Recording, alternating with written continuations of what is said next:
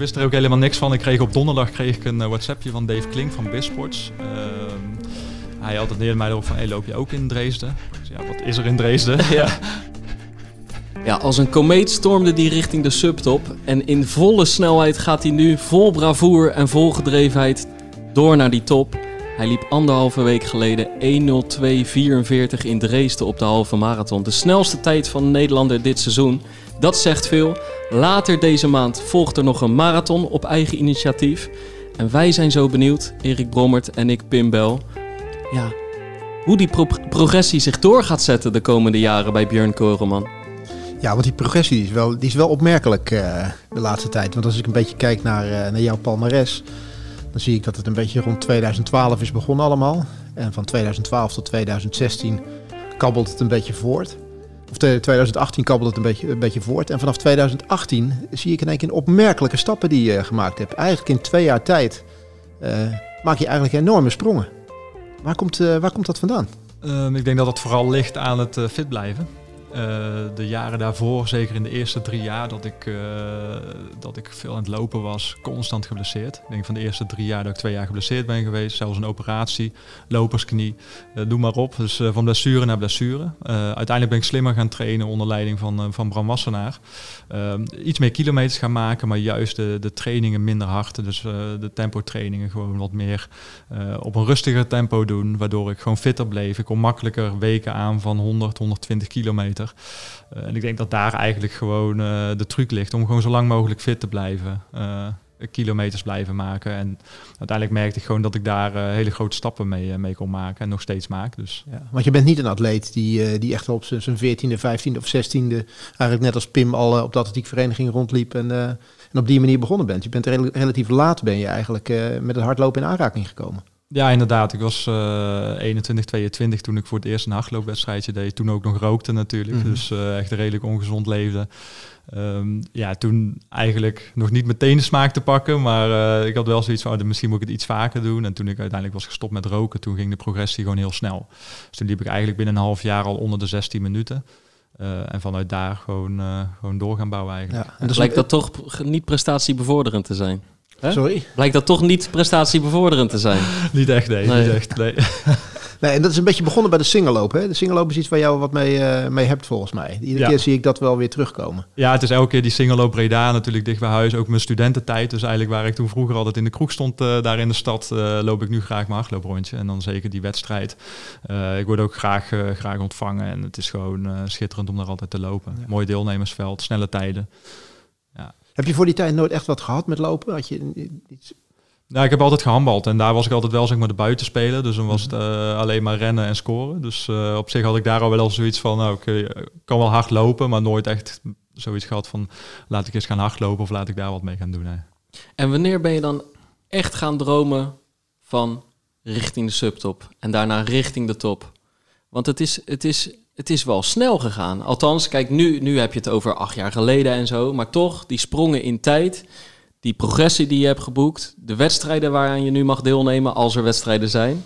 Dat is wel even een ander level, weet je wel. Wanneer is dat knopje omgegaan? Wanneer is die droom gaan leven? Ja, ik heb altijd wel zoiets gehad van, oké, ik wist wel dat ik het talent had, zeg maar. Alleen, uh, het kwam er nooit helemaal uit. Kijk, ik liep natuurlijk op zich al wel na een paar jaar die 1-9 op een halve en zo. En ja, dat, ja, dan tel je nog niet helemaal mee. Het zijn leuke tijden, maar ik had zoiets van, er moet nog veel meer in zitten. Zeker jongens om me heen die echt al wel uh, weken van 170, 180 kilometer per week draaiden. Dus ja, als ik uiteindelijk ook naar dat soort weken kan, wat is er dan uiteindelijk mogelijk? Naar wie keek je dan met een schuin oog? Uh, ja, naar, naar, wie ik altijd keek was toch wel Michel Butter. Dat was echt wel, uh, of eigenlijk nog steeds altijd wel, wel een grote voorbeeld geweest in, zeker met oog op, op de marathon en zo. Ja. Um, en ik zag gewoon dat dat soort jongens gewoon veel kilometers maakten, maar mijn lichaam kon dat gewoon totaal niet aan. Of zodra ik dat deed, dan was het, uh, was het snel klaar. Maar je probeerde het wel? In die beginfase? Uh, op het beginfase wel, ja. En ik ging mee met snellere jongens die al uh, bijvoorbeeld 30 minuten liepen, terwijl ik zelf nog 32, 33 minuten liep. Ja, dat is gewoon de domste fout die je kan maken.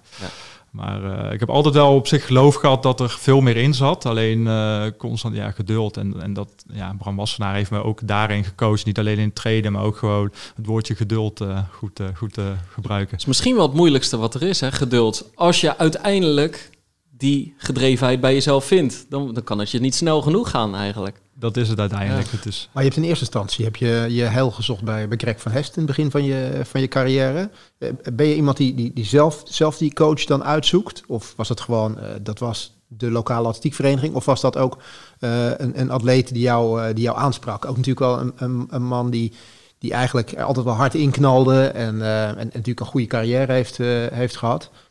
Ja, het was uiteindelijk eh, groeide gewoon een beetje uit elkaar. En merkte gewoon, oké, dat rakingsvlak is het niet helemaal, zeg maar. Maar uiteindelijk heb ik daar wel gewoon heel veel geleerd eh, van het atletiekwereldje. Zeker Greg met zijn ervaring met, eh, met schitterende wedstrijden, wat hij wat hij heeft gelopen. En die kijk ik nog steeds graag terug op, Mhm. op YouTube. Of Egmond, waar hij erin vloog en waar hij van start tot finish natuurlijk weggaat. En op een gegeven moment merkte ik van, ja, misschien is dit toch niet helemaal mijn manier van trainen wat bij mij past. Omdat ik toch best vaak geblesseerd was. En toen ben ik eigenlijk op, eh, op advies van Jesper van der Wielen ben ik, eh, ben ik bij Bram eh, terechtgekomen. Die traint ondertussen dan niet meer bij Bram. Ehm, ja, zodoende ben ik eigenlijk met Bram in, in contact gekomen. En het eerste jaar heeft dat ook, heb ik daar ook echt goed aan moeten wennen hoor. Dus echt, ja, dat eerste jaar dat ik echt niet met- meteen PR's liep en noem maar op. Maar na- juist na dat jaar, juist weer dat geduld hebben zeg maar om, om rustig op te bouwen.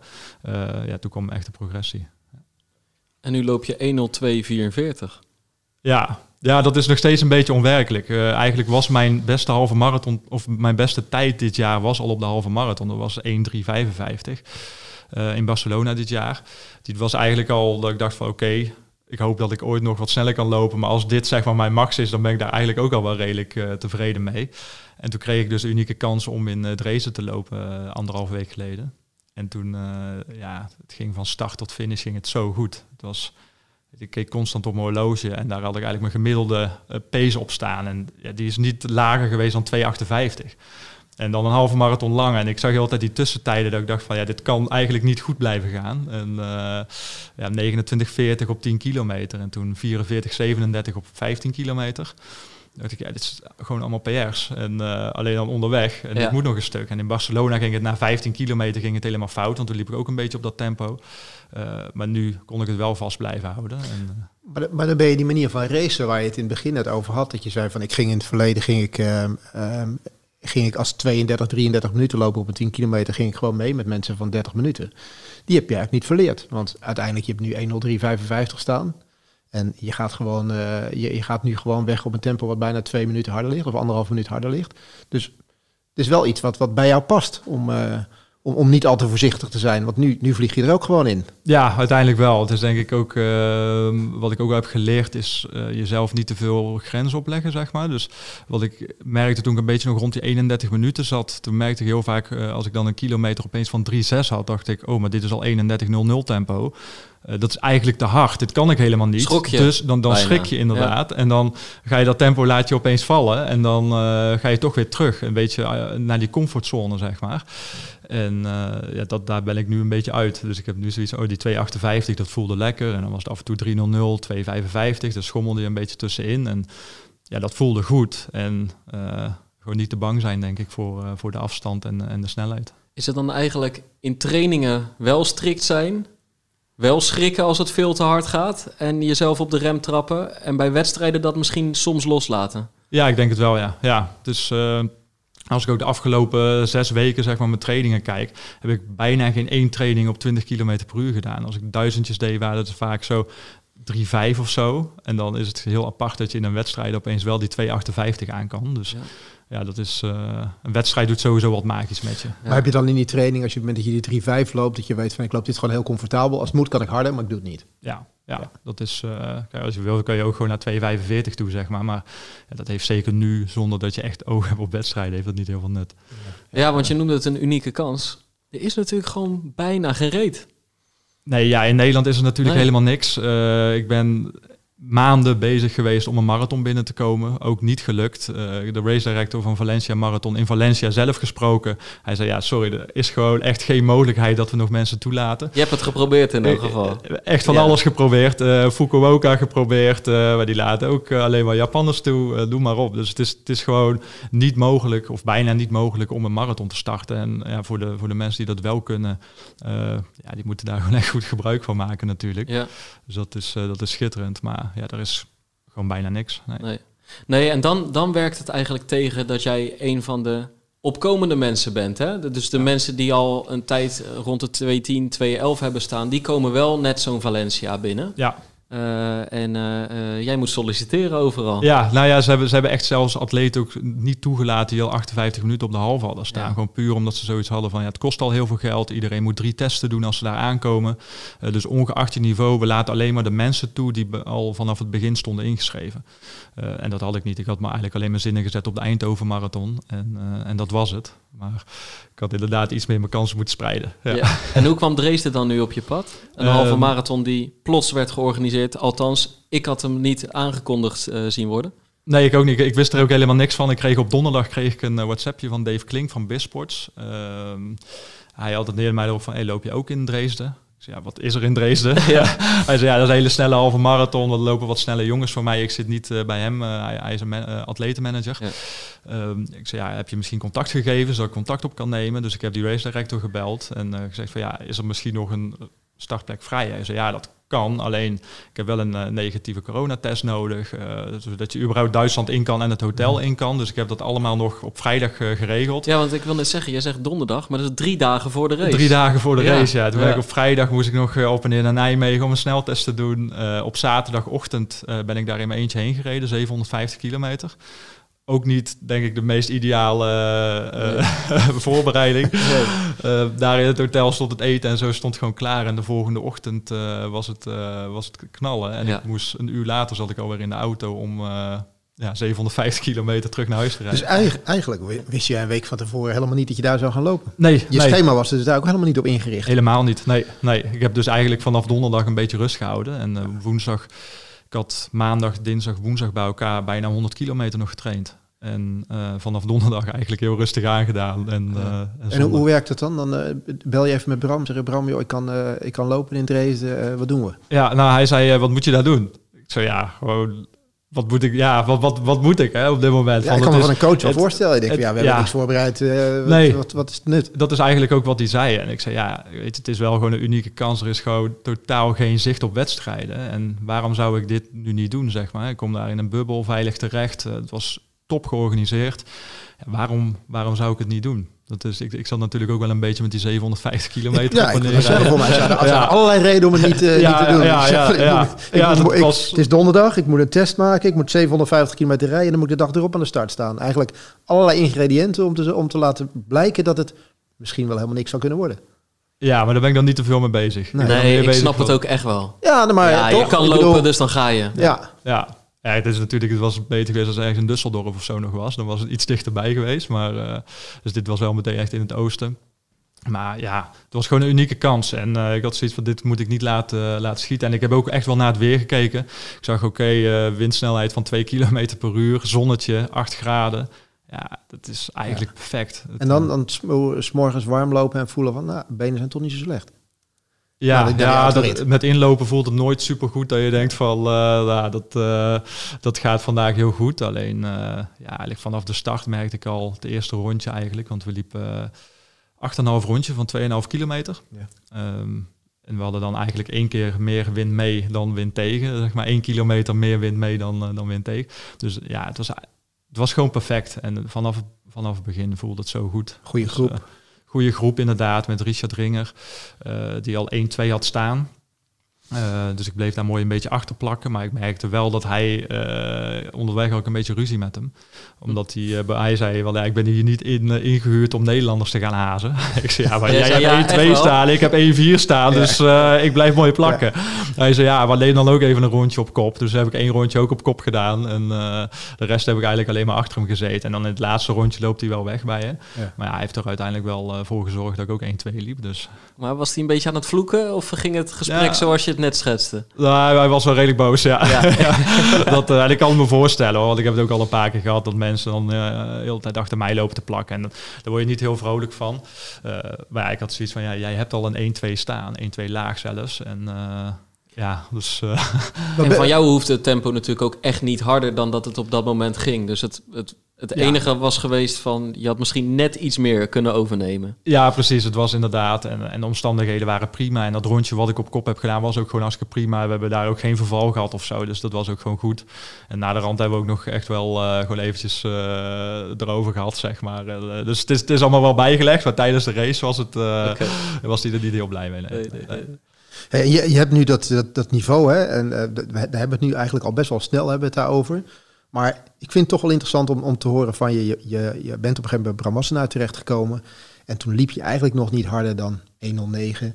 Eh, ik, ik zag eh, dat je hier in Rotterdam bij, bij Pak op de baan een, een 3000 meter in, in 841 had, eh, had gelopen. Eigenlijk het niveau wat, wat, wat Pim momenteel heeft. Hè? Dus jij, jij kan ook onder de 50 lopen. Je zou nu ook een halve marathon onder de 110 kunnen lopen. Dat is vrij kort geleden. Dan maak je die stap naar Bram. En in twee jaar tijd maak je die stap zeg maar, van 109. Eigenlijk al best wel snel. Later in dat najaar in 2018 loop je volgens mij al 106 op een halve. Ja. Wat, wat, is er, wat is er precies veranderd in die tijd qua trainen? Toen je met hem bent gaan zitten. Wat, wat, hoe, hoe pakte die jou aan? Ik bedoel, neem aan, dan volgt een gesprek. En zeggen, nou, oké, wat zijn je doelen? Vertel eens, hoe, hoe is dat gegaan? Ehm, nou, ik ben, wat er toen eigenlijk is gebeurd, waardoor ik sneller ben gelopen, is dat mijn relatie overging. Eh, ik heb een heel lange relatie gehad en toen, eh, die ging eigenlijk over. Waardoor ik eigenlijk heel veel tijd kreeg om eh, wat meer echt op het lopen te gaan richten. En toen heb ik dus tien weken lang 100 kilometer per week gedraaid in de zomer. En eh, dat had ik nog nooit eerder gedaan, want het was vaak In overleg met Bram al. eh, ja, ja, ja, het was vaak eigenlijk dat ik dan een week van 40 had en dan een week van 110 en dan weer een week van 50 en dan weer een week van 100. Dus het was gewoon, ja, er zat gewoon helemaal geen regelmaat in. En die kreeg ik toen opeens wel, omdat ik eigenlijk gewoon, eh, ik leefde in mijn eentje, dus ik kon alles sturen zoals ik zelf wilde. En dat, dat heeft me eigenlijk, ja, ik, ik kon gewoon die weken blijven draaien van 100 kilometer. Ik merkte eigenlijk elke week dat ik daar gewoon sterker door werd. En toen aan het einde van die 10 weken heb ik dus die halve marathon gelopen. En toen ging ik dus van 1,948 naar 1,627 geloof ik. Dus ik merkte vooral ook, eh, en samen met Bram, dat juist die lange afstanden van oké, je reageert wel heel goed op veel kilometers maken. Al is 100 kilometer natuurlijk nog niet heel veel.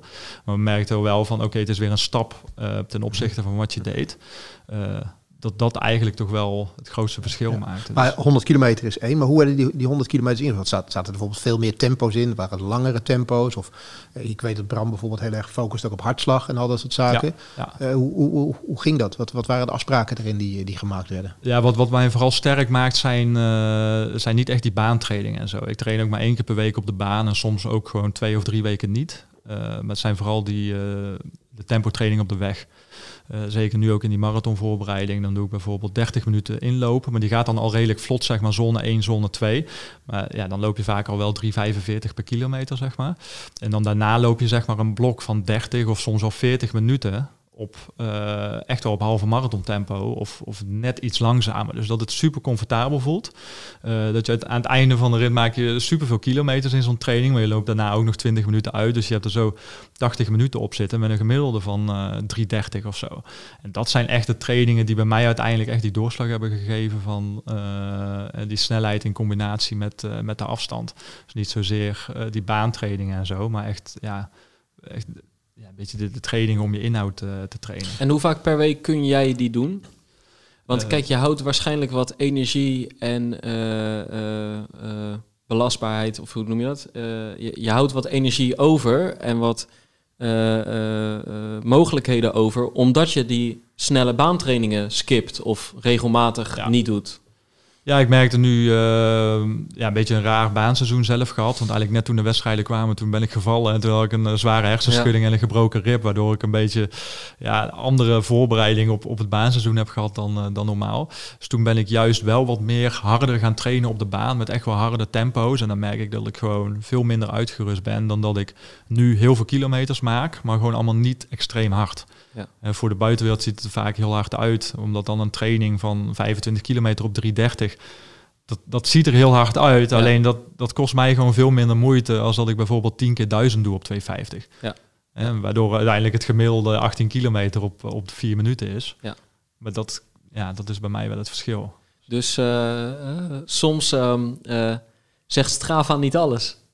Ja, het is, het is wel De wat je, wat je zelf blik naar Strava, die, eh, dat is een soort rookgordijn. Ja, ik, heb wel, ik krijg wel vaak te horen dat ik hard train, zeg maar. Terwijl eigenlijk valt dat best wel mee, zeg maar. Dat is, Uh, of dat vind ik zelf dan, zeg Mm. maar. hè. Dat, dat soort trainingen, dat lijkt dan snel. Omdat je dan, hè, dan loop je wel 30 minuten op bijvoorbeeld 3.15.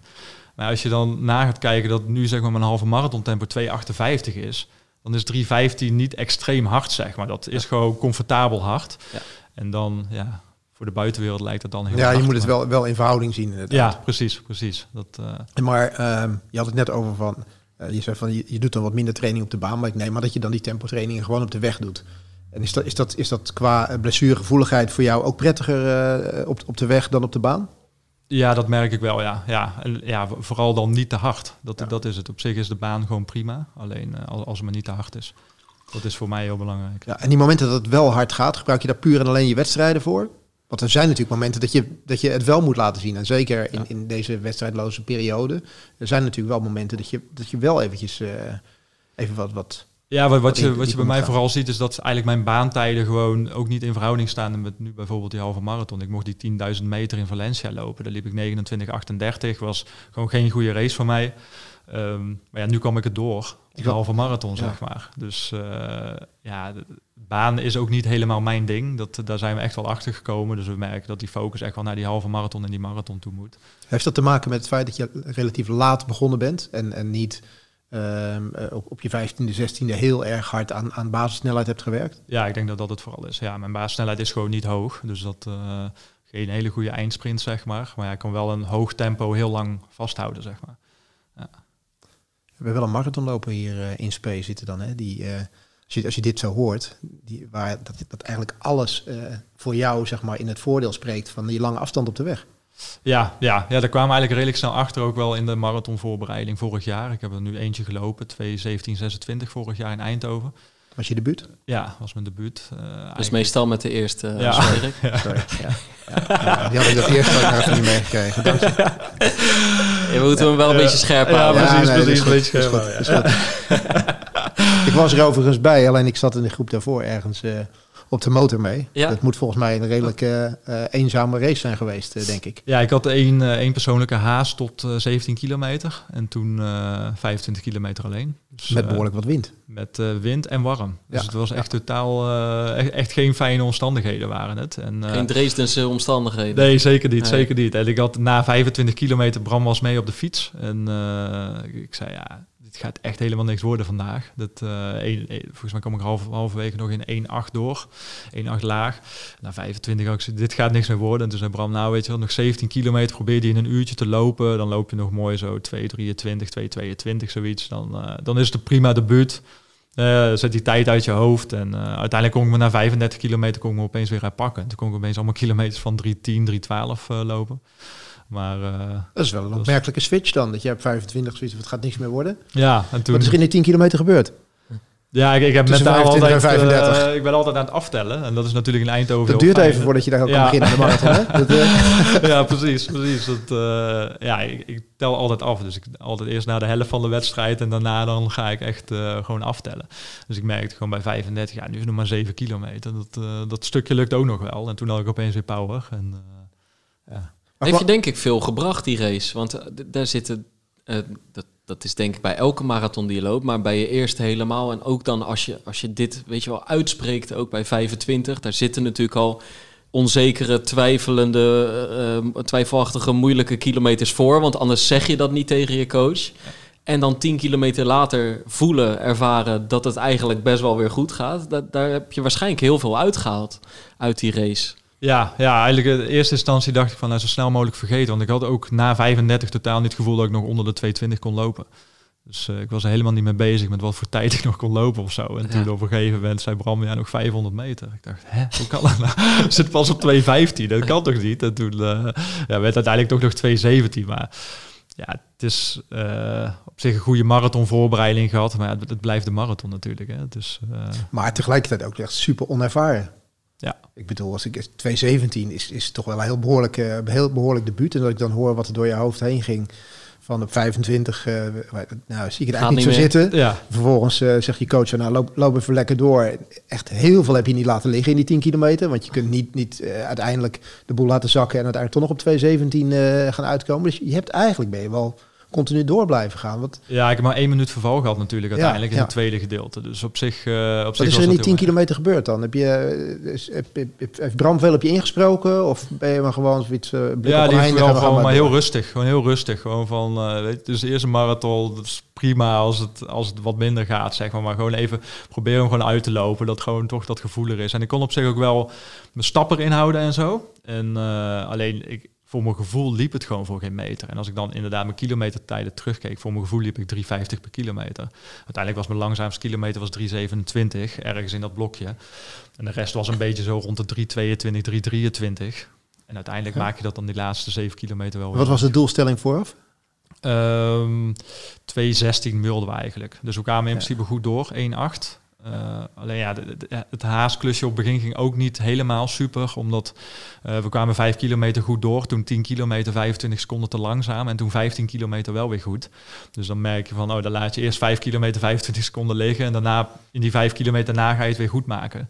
Terwijl ja, dat is eigenlijk te vroeg in de wedstrijd om al zoiets goed te gaan maken, zeg maar. Dus eh, ja, het was gewoon niet ideaal, die race. En ja, ik denk dat het wel wat belooft voor, eh, voor volgende marathons. Ja, want dan kom je over de streep en dan denk je in de dagen daarna snel vergeten.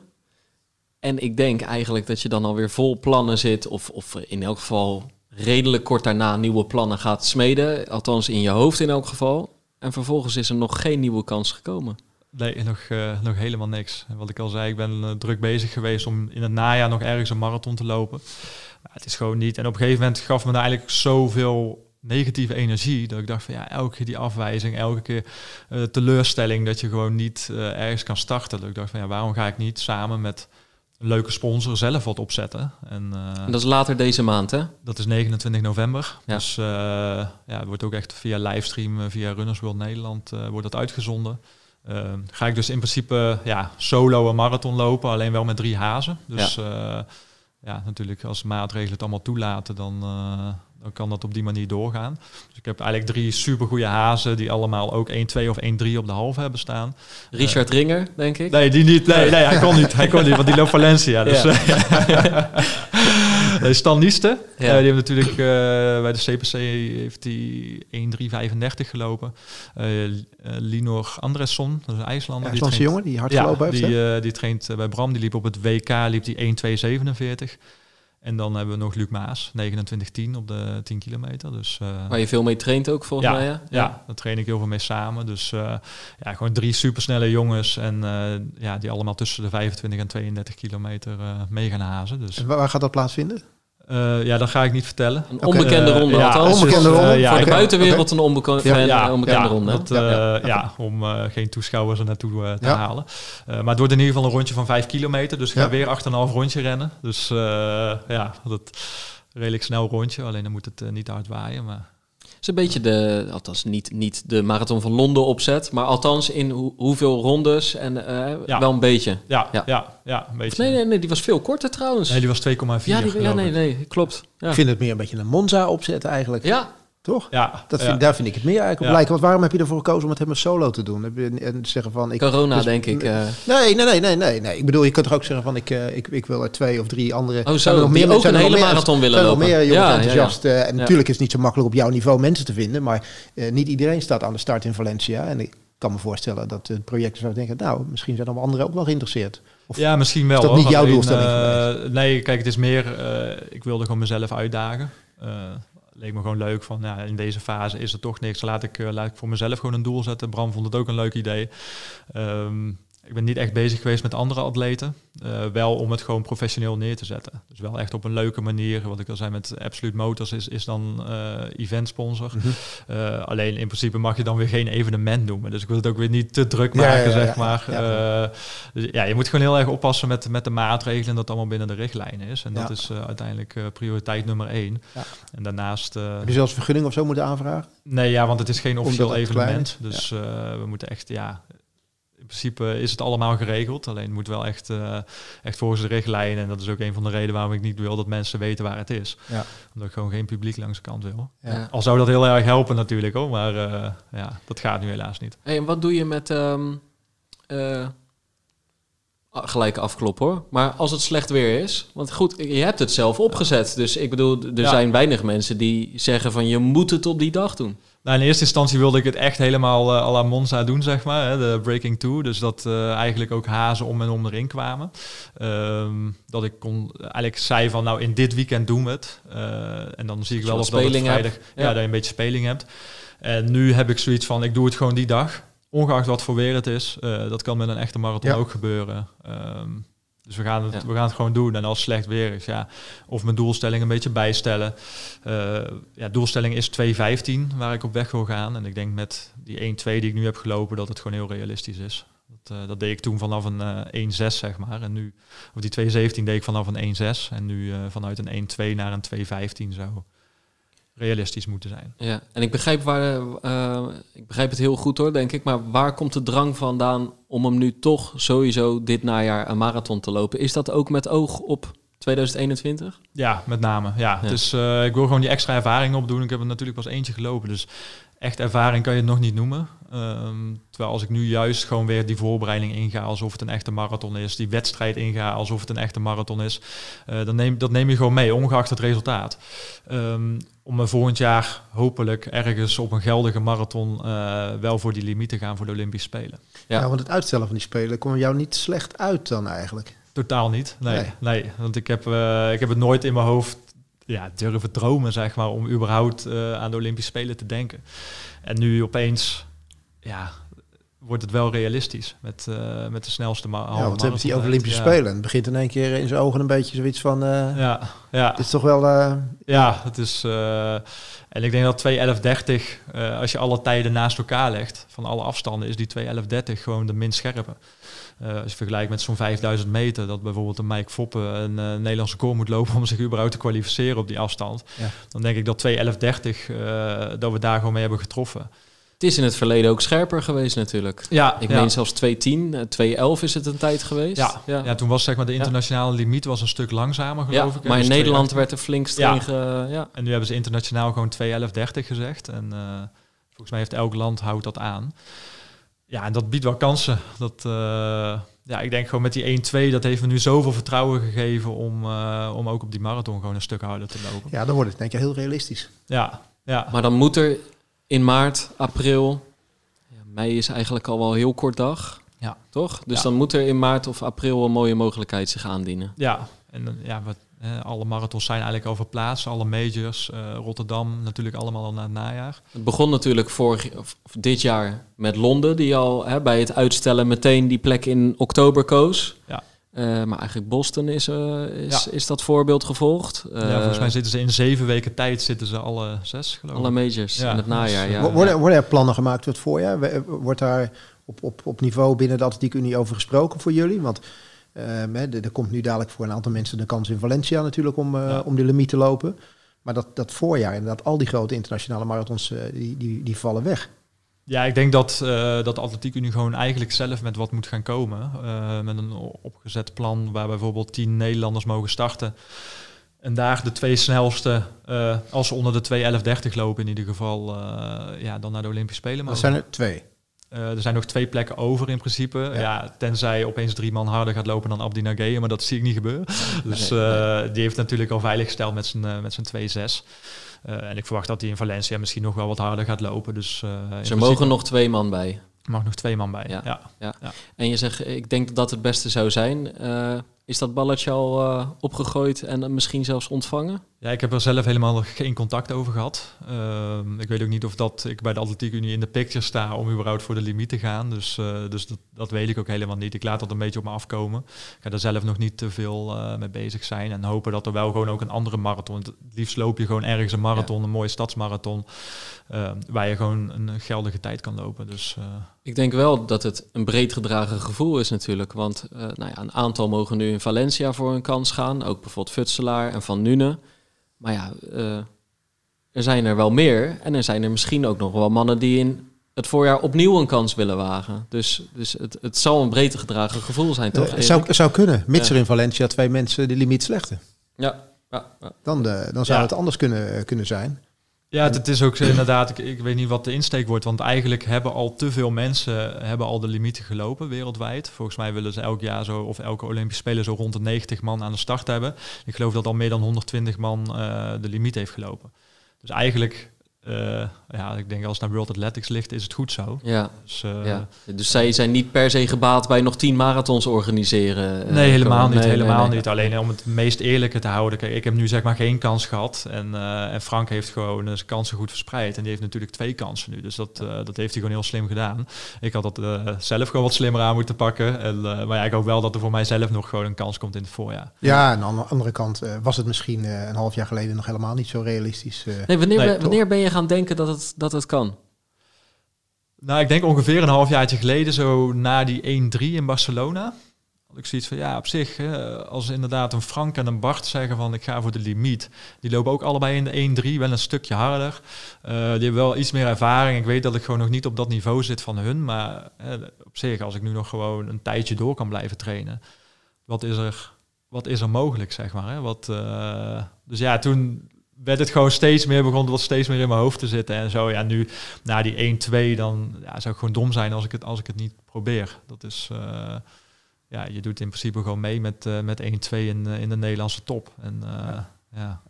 Nou maak jij een beetje, vind ik eigenlijk een beetje onderdeel uit van een, van een nieuwe generatie marathonlopers die er aankomt. Hè? We hebben een beetje de bestaande generatie met, met, met, met Abdi, Khalid, eh, Butter, die eigenlijk al jaren meedraaien. En er zit nu eigenlijk een nieuwe generatie aan te komen met, met Frank Futselaar, eh, Bart van Nuenen, eh, jij zit daarin. En Ali zit, zit, zit, zit, zit daarbij Ja. bijvoorbeeld. Heb- hebben, jullie on- hebben jullie onderling contact met, met, met elkaar? Oh, Dat, trainen jullie soms samen? Ja, met Frank heb ik eh, denk ik bijna dagelijks wel contact. Eh, ook al op trainingstage met Frank geweest en zo. En we trainen regelmatig samen.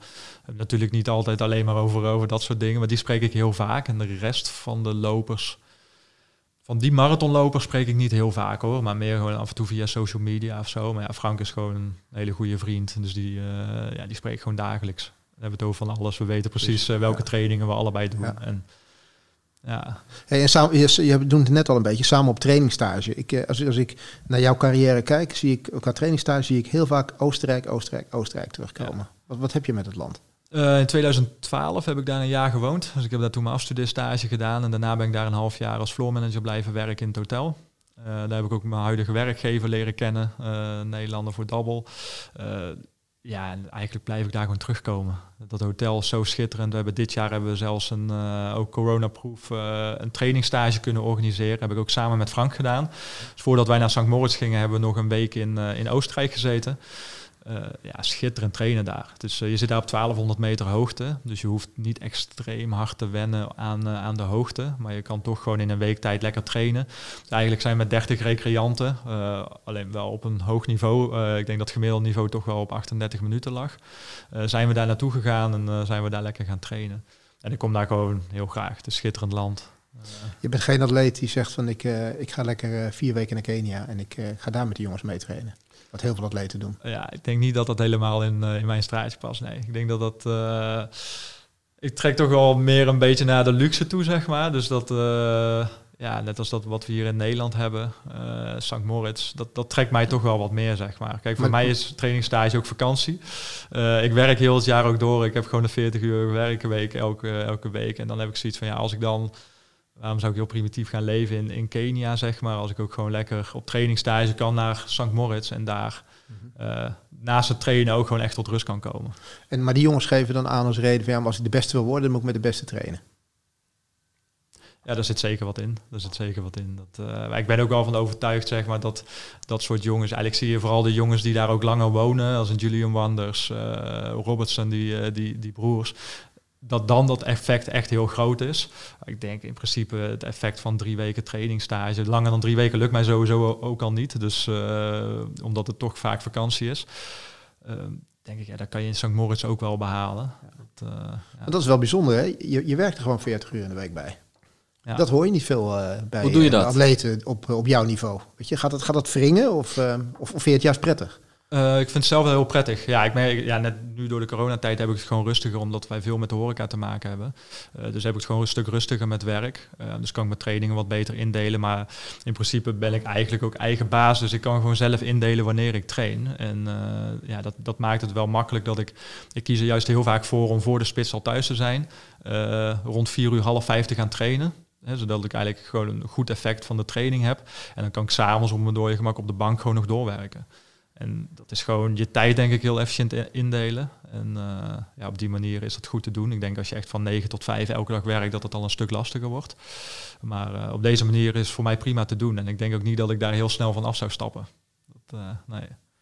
Ja, dus, dus ongeacht dat je zeer gedreven bent, inmiddels de Olympische droom is gepland, zit hier niet iemand, iemand aan tafel die denkt, ik moet minder werken of ik moet alles, alles ervoor opzij zetten, want dan, alleen dan kan die Olympische droom er zijn. Het kan, het kan in één leven, zeg maar. Het kan samen. Ja, dat gevoel heb ik wel. Ik Ja. denk dat het, eh, dat het ook wat meer bij mij past, zeg maar, dan dat ik nu... Ik vind als ik drie weken in St. Moritz zit en daar trainen en alleen maar trainen, rusten, slapen, eten, vind ik heerlijk. En dan merk ik dat ik in die drie weken ook echt goed word. Maar als ik dan terug ben, dan vind ik het ook heerlijk om weer te werken. Dat, is, eh, dat heb ik dan ook echt een beetje gemist of zo. Ja. Dus ja, dat, eh, dat bevalt me prima. En op dit moment eh, maak ik nog steeds flinke progressie door zo te leven. Dus dan heb ik zoiets van waarom zou ik dat aan gaan passen? En ik denk dat er ook genoeg gevallen zijn die het juist andersom doen, die juist eh, fulltime prof worden. En dat uiteindelijk de verwachtingen zo hoog worden, de druk bij jezelf hoog komt te liggen. En die druk heb ik bij mezelf helemaal niet. Ik doe het vooral omdat ik het heel leuk vind. En daarnaast zijn de prestaties op dit moment gewoon, gewoon goed.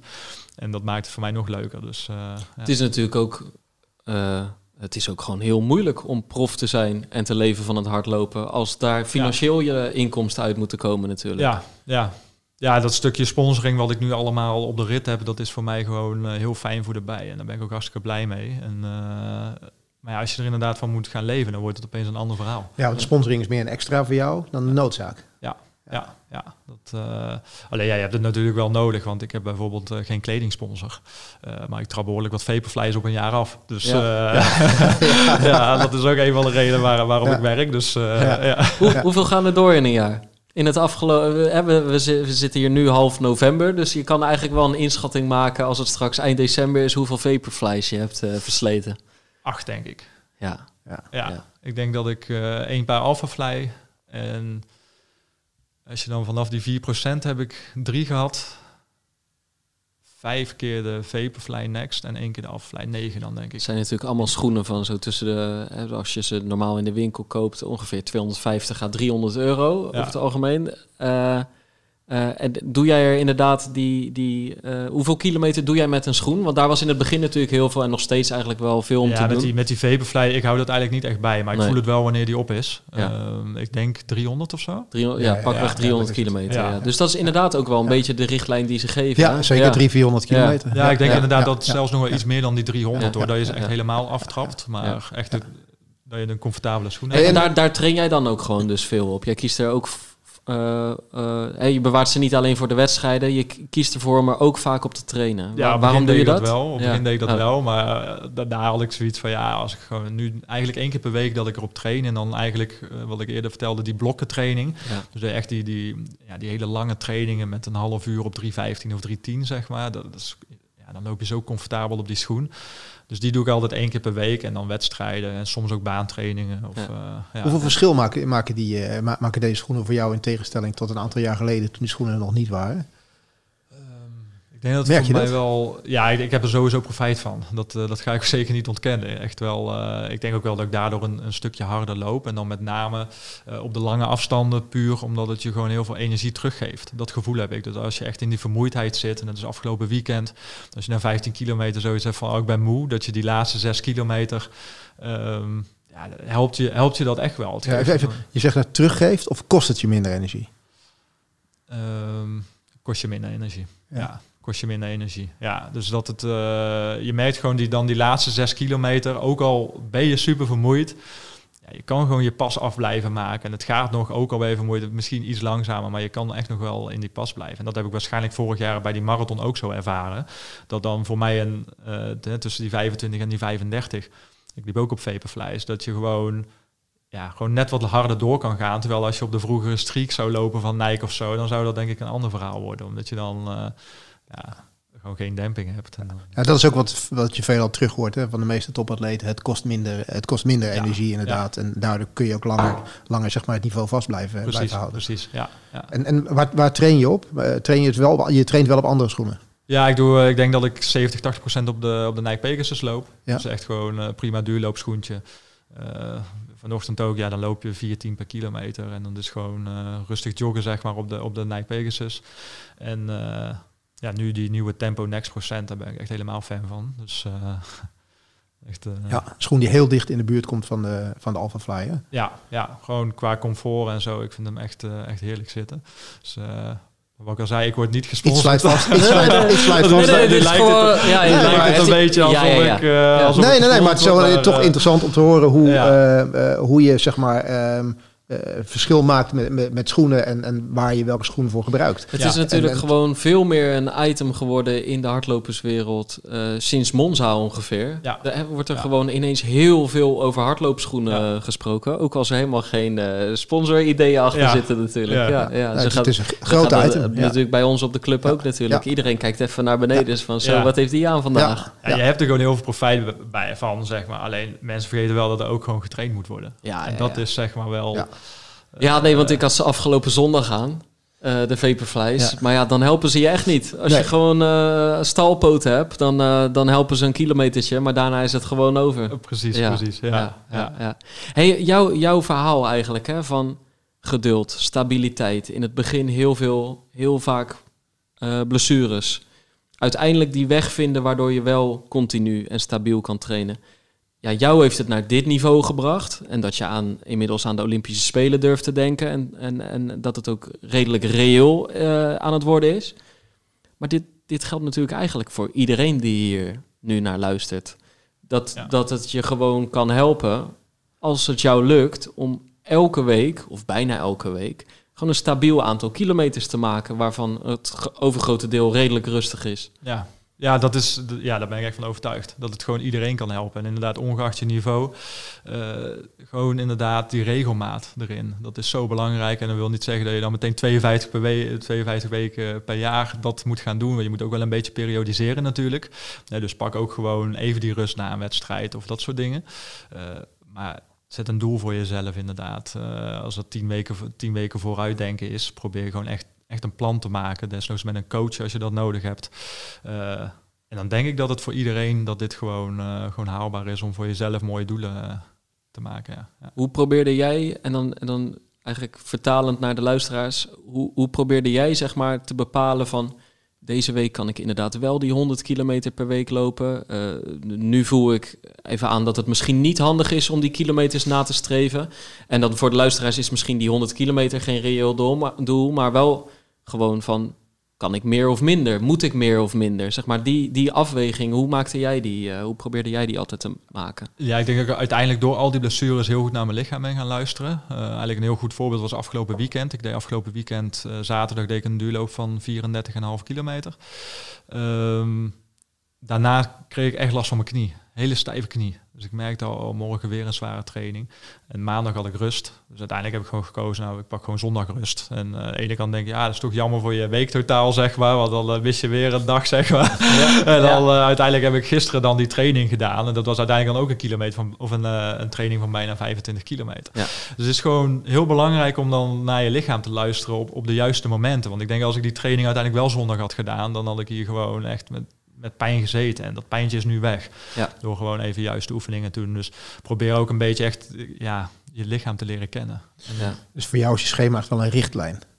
Het is niet altijd je daar helemaal strak aan, aan houdt. Uh, Zit ook wel gevoel ja, bij? Ja, in, in principe hou ik me er wel echt wel voor uh, 95% echt, echt super strikt aan. Uh, alles, alles wat Bram opschrijft, uh, dat, dat doe ik ook gewoon. Dat, alleen ja, net als dit. En dat, dat communiceer ik dan ook met Bram. Van, ja, ja, Ik, heb, ik heb een pijntje en ik hou gewoon even één dag rust. En dan is dat ook gewoon prima.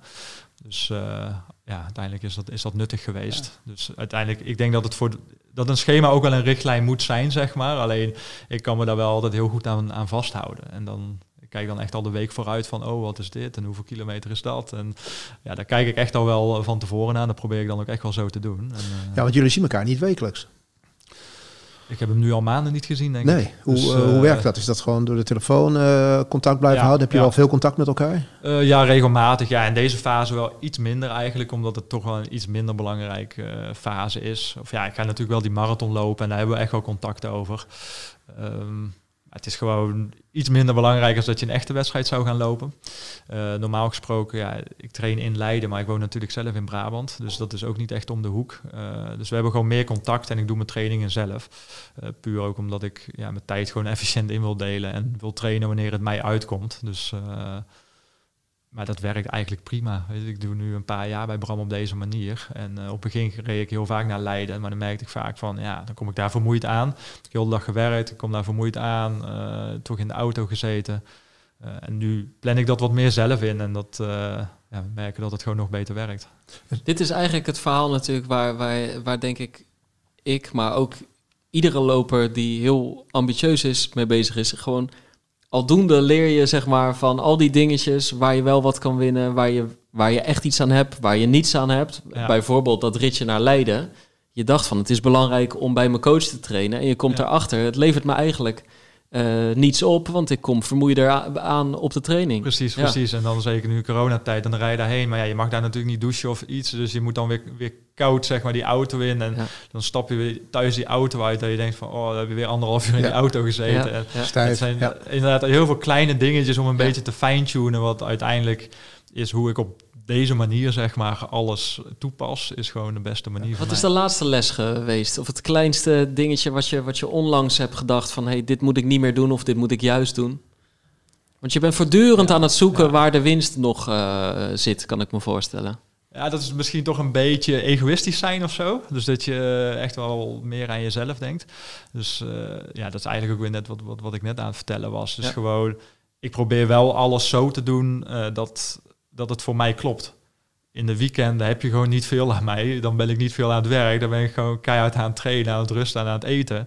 Uh, dan ga ik een filmpje kijken. Ik ga FIFA spelen. Ik doe maar op. Uh, wat voor mij op dat moment goed is, zeg maar. Ja. En uh, ja, misschien hebben andere mensen daar last van, maar dat is op dit moment. Het leven van een topsporter die je dan. Ja, ja, en dat doe ik eigenlijk alleen in het weekend. Ja, dat doe ik eigenlijk alleen in het weekend. En dat is uh, toch een beetje egoïstisch zijn, maar dat is wel wat me uiteindelijk dan weer helpt. Ja. Ja. Ben je veel alleen of heb je in Brabant wel mensen waarvan je zegt van ik heb wel trainingsmaatjes waar ik mijn belangrijke trainingen mee doe? Want, um, eigenlijk bijna al mijn harde trainingen doe ik allemaal alleen. Ik train heel graag alleen. Dat, uh, dat vind ik heel fijn. Duurloopjes, uh, vanmiddag ga ik bijvoorbeeld weer met Luc Maas trainen en doe ik heel veel duurloopjes mee. Uh, Stan Schipperen doe ik vaak baantrainingen mee. Die traint ook sinds een tijdje bij Bram. Um, maar over het algemeen train ik toch wel alleen. Hoor. Zeker die, die, die lange blokken trainingen en zo. Is er niemand met je mee op de fiets of ja, wat dan ook? Zeker nu in die marathonvoorbereiding om, om drinken aan te geven ook. Ja. En uh, dat soort dingen. Maar ja, gisteren dan 25 kilometer doe ik heerlijk in mijn eentje. Ja. Kan ik mezelf Heb je het niet nodig dat er iemand uh, die je pusht of zegt van even, even vasthouden? Of, uh... Nee, nee, ik kan dat beter in mijn eentje dan met anderen. Ja. Ja? ja? Waar komt het ja. vandaan, denk je? Wat, wat, wat is Weet dat? Niet. Nee. nee. ik zou echt niet weten waar dat vandaan komt. Nee. Maar ja, ik weet ik, ik loop ook vaak juist wedstrijden heel goed als ik in mijn eentje op kop loop of zo. Dan, uh, dan kan ik nou, dan moet je tegen zo... Richard Ringen zeggen. Ja. Had hij moeten weten. Ja, precies. precies. Inderdaad, ja. Ja, nee, dat is... Uh, ik weet niet wat dat is of waar dat vandaan komt. Dat, uh, ik kan mezelf heel goed pushen als ik in mijn eentje ben. Dus, Kun je mooi lopen bij jou in de buurt? Ik denk het wel, hè? Prima. Ja, ik denk wel, uh, ja, je zit natuurlijk zo uh, in natuurgebieden en ik loop heel vaak in de Drunense duinen, dat is een kwartiertje rijden. Dus daar train ik ook vanmiddag weer. Daar train ik echt wel drie keer per week of zo. Ja, dat is schitterend. Ben je daar onverhard of, of nee, alleen maar hard? Ik ja. train echt alleen maar op asfalt. Ik train ja. eigenlijk nooit in het bos of... Uh, maar, en waarom eigenlijk niet? Ja, ik, ik weet niet, ik verzwikker snel mijn enkels en ja? zo. Ja. Ik zou wel, ik zou, ik zou vaker onverhard willen lopen, maar je hebt hier behalve het ruiterpad heb je niet zoveel. Wij waren bij Maarten van der Weijden, woonden ook om de hoek van de Drunense Duinen. Moest er ook niks van hebben van die zachte ondergrond. Nee. Ja, daar woon ik heel dichtbij bij Maarten inderdaad. Ja. Dat, ja. Uh, ik denk dat het drie kilometer bij mij vandaan is.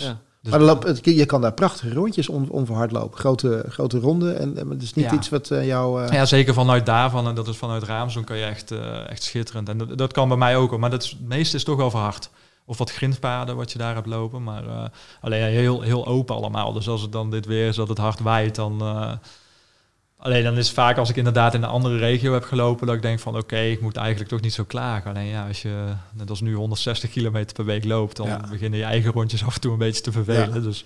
Dat ik ook... Ik, ik uh, fietste, denk ik. Uh, even kijken, wanneer was dat? Uh, voor, ja, anderhalve week uh, voordat Michel Butter ooit die fantastische marathon in New York liep, waarbij hij ook op kop liep en uiteindelijk zesde werd.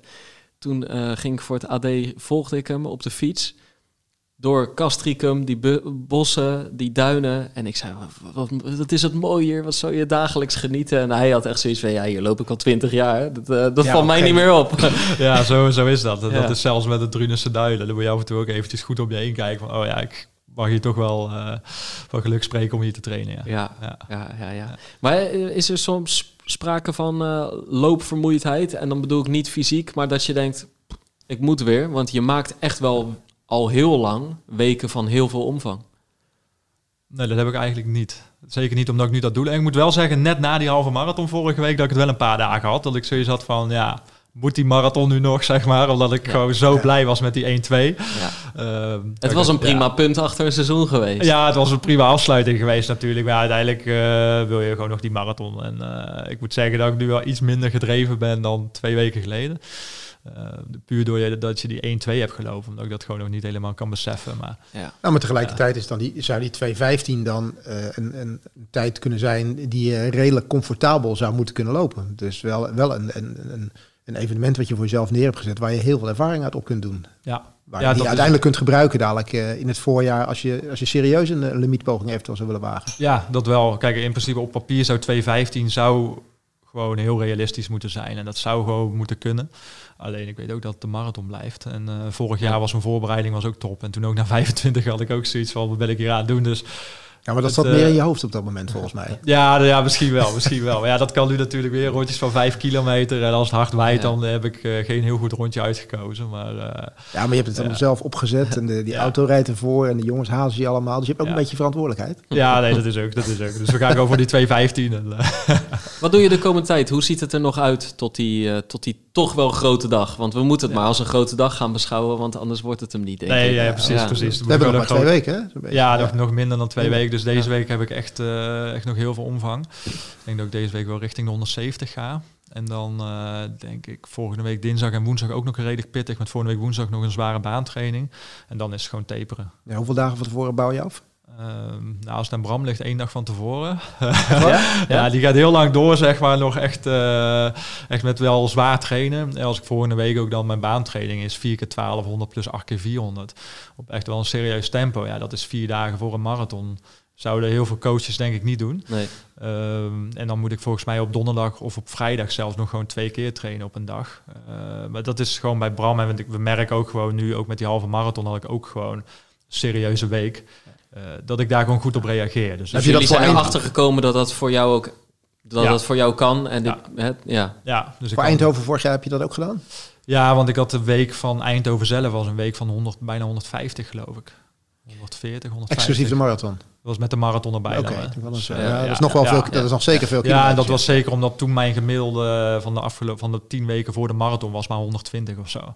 Dus dat was wel een serieuze week. Dus, Ja, eh, ja. ja. En eh, eh, toch ook niet onbelangrijk. Heb je er zin in? Dat uiteraard, dat uiteraard. Ja, dat eh, heb ik gezegd. Ik heb gewoon een doel nodig om lekker eh, naartoe te kunnen werken. En dat is het vooral. Ik vind heel dat mar- marathon traject is, is geweldig. Eh, lekker veel kilometers maken, daar krijg je gewoon echt veel energie van. En eh, ja, ik heb er ook een goed gevoel bij om, om 2.15 te lopen. Is het voor jou de heilige afstand? Of heb je nu een beetje met die 102 eh van nou, die halve, dat is toch ook wel mijn grote liefde? Ja, ik denk dat, dat, eh, dat die, een, of ja, die halve marathon, dat dat gewoon op dit moment wel, eh, ja, dat dat gewoon wel mijn afstand is. Op marathon nog niet helemaal kunnen bewijzen, maar uiteindelijk hoop ik natuurlijk op de marathon echt wel de beste tijden te lopen. En en je, je, je, bent nu, je, leeft nu zeg maar zo anderhalf, twee jaar echt als een, als een, als een topsporter. Hè? Je hebt echt die, die stap gemaakt naar die topsport. Wanneer is voor jou jouw carrière geslaagd? Ehm, ja, dat is een hele goede vraag. Ehm, ik vind altijd, ik ben altijd zeg maar eh, bezig geweest van eh, mijn eerste hardloopwedstrijd. Dacht ik, nou hier eh, loop ik 19 minuten. Het lijkt mij wel mooi als ik hier ooit een keer podium kan lopen. En dat was een jaar later. Toen liep ik 15,50.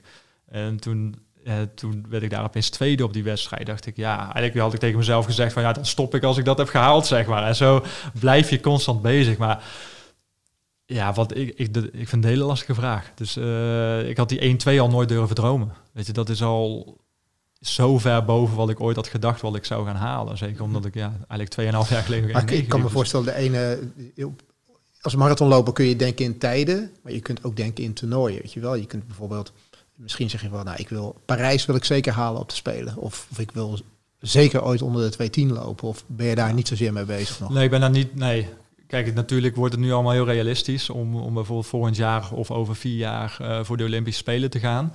Uh, maar stel dat dat niet lukt, denk ik dat ik ook heel tevreden mag zijn. Uh, stel het zou nu klaar zijn, ben ik ook tevreden. Weet ik had dit eigenlijk al nooit verwacht dat ik die 1-2 zou lopen. En dus voor mij vooral zeg maar, het plezier met de tijden die ik loop. En natuurlijk hoop je natuurlijk in de toekomst allemaal harder te gaan lopen en zo. Uh, maar ik denk dat het ook goed is om gewoon stil te blijven staan dan bij deze tijd die je hebt gelopen. Want ja, er zijn uiteindelijk zijn er maar 13 Zeker. Nederlanders die harder hebben gelopen ooit op de halve marathon in Nederland. Dus dit kan ook zomaar mijn hardste tijd ooit worden. Ja. Uh, dus ik denk dat ik ook vooral moet genieten van wat ik, uh, wat ik nu loop. En, maar het is wel mooi om te horen, jij weet dat wel allemaal. Ik, als, ik, als ik dingen teruglees van jou, dan zie ik... Ik heb een, daar een 10 kilometer gelopen en ik was zoveelste van de zoveel deelnemers. En nu hoor ik je zeggen, ik ben, er zijn er maar 13 ja. die sneller hebben gelopen. Ja. Dus je, je, je, weet wel waar je naartoe wil. En je weet wel... Nou, ik heb ook vooral mensen om me heen die me daar allemaal op wijzen. Ja, dus, uh, okay. want ik was... Uh, dat zijn leuke statistieken. Ja, toch? Dus ja, ik bedoel, er was niks mis mee. Ik was ook helemaal niet van bewust. Alleen ik kreeg dan van mijn vader inderdaad uh, doorgestuurd van... Ja, er staat 14 op uh, all-time lijst. Ja, op naar die top 10. Ja, ja dat zijn wel... Ja, dat, dat ligt nu heel dichtbij. Want Michel Butter staat op de tiende plek. Dus ja, nu ken ik dat lijst. bene Michel Butter. Ja, precies. precies. Dus ja. ja, dan, dat is gewoon heel onrealistisch. Je ziet van ja, die heeft 1,225 en dan zit je dan 19 seconden achter. Zeg maar. Dat is dan... Voordeel is natuurlijk wel, je bent 29? Ja. Ja, ja. Uh, in heel veel sporten ga je dan aan de laatste jaren beginnen. Maar dat hoeft bij lange afstand in het lopen hoeft dat natuurlijk helemaal niet zo te zijn. Zeker als je later bent begonnen zoals jij. Ja, ja je krijgt natuurlijk heel vaak door als iemand vraagt hoe oud ben je 29. Oh ja, dan zit je nu in je beste jaar en dan is het snel klaar, zeg maar. Maar ik heb zoiets, ja, ik begin nu pas eigenlijk. Dus, uh, of eigenlijk heb ik nu sinds een jaar zoiets van, ja, nu begint het pas echt. Nu is mijn lichaam een beetje aan het wennen. Dus nu kan ik uh, ja, voor mijn gevoel echt nog wel vijf jaar lang doorgaan, zeg maar, om serieuze stappen te blijven maken. En waar dan inderdaad het plafond ligt, dat, uh, dat gaan we zien. Dat zien we dan wel, waar het plafond ligt. Precies. Meestal, meestal ja, hier in deze kamer kan je zien waar het plafond ligt. Ja. Maar in het hardlopen, weet, je weet het gewoon niet natuurlijk. Je weet het hè? niet. Je weet het niet. Nee. Nee. Je nee. komt wel af en toe een plafond tegen ja, tijdens ja. Ja, dat heb je zelf nog ervaren Dat heb ik zelf afgelopen zondag ervaren, ja. Ja, het was een hele, hele harde, onzichtbare plafond was het. Ja, nou, want kijk, we hebben nu, uh, we, we, hebben jou Björn hier als, als, als gast zitten nu. Maar um, eigenlijk, als ik kijk naar uh, waar jij twee jaar geleden stond, Pim, Ja, dat zei jij. Ja. Daar, uh, ja. daar sta jij nu. Als ik naar de tijden kijk die jij dit jaar gelopen hebt, onder de vijf, net onder de 15 minuten op 5 kilometer, 8, 38 op de 3000 meter. Ja. Um, een 10.000 meter die, uh, die onder de 32 minuten is, uh, is ja. gegaan. Ja, ja, ja, je weet, je er ligt nog wat perspectief als ik zo, ja. zo kijk. Of, nee, de, maar de, ik denk ook dat er nog veel meer in zit. Alleen je kunt het natuurlijk gewoon niet vergelijken. Bij de een, hè, dat plafond waar we het net over hebben. Ja, misschien, misschien is dit mijn plafond. Ik denk het niet. Ik denk dat, er, dat ik nog hartstikke veel ga verbeteren. je maar bent, je bent het is 27, gewoon... de leeftijd nee, ik ben 28. 28. Nee, maar nou, het is wat jij zegt. Je, je, je, je, je dat heb ik eigenlijk pas sinds een jaar. Dat je gewoon continu aan het ontdekken bent. Waar zit de winst? Ja. Waar maak ik fouten? Afgelopen week nog een fout gemaakt door gewoon te veel kilometers uh, te maken. Te vaak die interval op te zoeken met vermoeide poten. Terwijl ik op zondag een 15 kilometer zou zijn. Ja, en zo blijven we lekker bezig bij hardlopers, ja, toch? Ja, ja en, nee, zeker. Uh, maar ja, je hebt wel bizarre stappen gemaakt dit jaar. Ja. Ja. Dus, uh... Maar ja, ik weet, ik, je, je weet gewoon niet waar dat plafond ligt. Maar daar gaan we de komende jaren achter zien te komen. De, achter zien, uh, ja, achter komen, denk ik. Maar het, het is wel... Uh, het is inderdaad gewoon echt mooi als je dan naar Björn kijkt. Ik liep inderdaad die 838 op de baan bij PAK. Nou, dat upload je op Strava. En toen zag ik dat jij daar twee jaar eerder of drie jaar eerder 841 had gelopen. Toen dacht ik wel, nou, hij loopt nu hij loopt nu verdomme flink, flink wat harder, weet je wel. Ja, ja dat is gewoon mooi om te zien natuurlijk. Ja, ja, ja. ja, ja, ja. Dat, uh, ja al zijn die afstanden liggen mij dan niet. Nee. Dus uh, mijn 3000 meter is gewoon niet, niet goed. heb ik 8,21. Ja, Dat is niet in verhouding met 1,2 zeg maar of de halve. Dus, uh, Nee, maar dat geeft aan zeg maar, hoe, je, hoe jij erin staat als lange afstandloper. Dat dat echt jouw... jouw jouw afstanden gaan, gaan worden en zijn nog ja. steeds. Dus uh, ja. dat daar nog veel perspectief ligt in ieder ja. geval. Ja, ja, daar gaat de focus op. Dus, uh... Dankjewel voor dit gesprek, uh, Björn. Je ook bedankt. Ja, ja. mooie vooruitzichten. Ga je volgen. Zeker, leuk. Ja. Wij gaan zo nog even een promo opnemen. Hè? Dat heeft Kevin Goes gevraagd. Dat moeten we dit keer niet vergeten. Intro ging dit keer wel soepel. Björn was de getuige. Zeker weten. Eh, ja, abonneer je op al onze kanalen. Laat een recensie achter. Volg uh, Björn. Blijf ons volgen. Uh, blijf luisteren. Blijf lopen. En tot de volgende Pacer.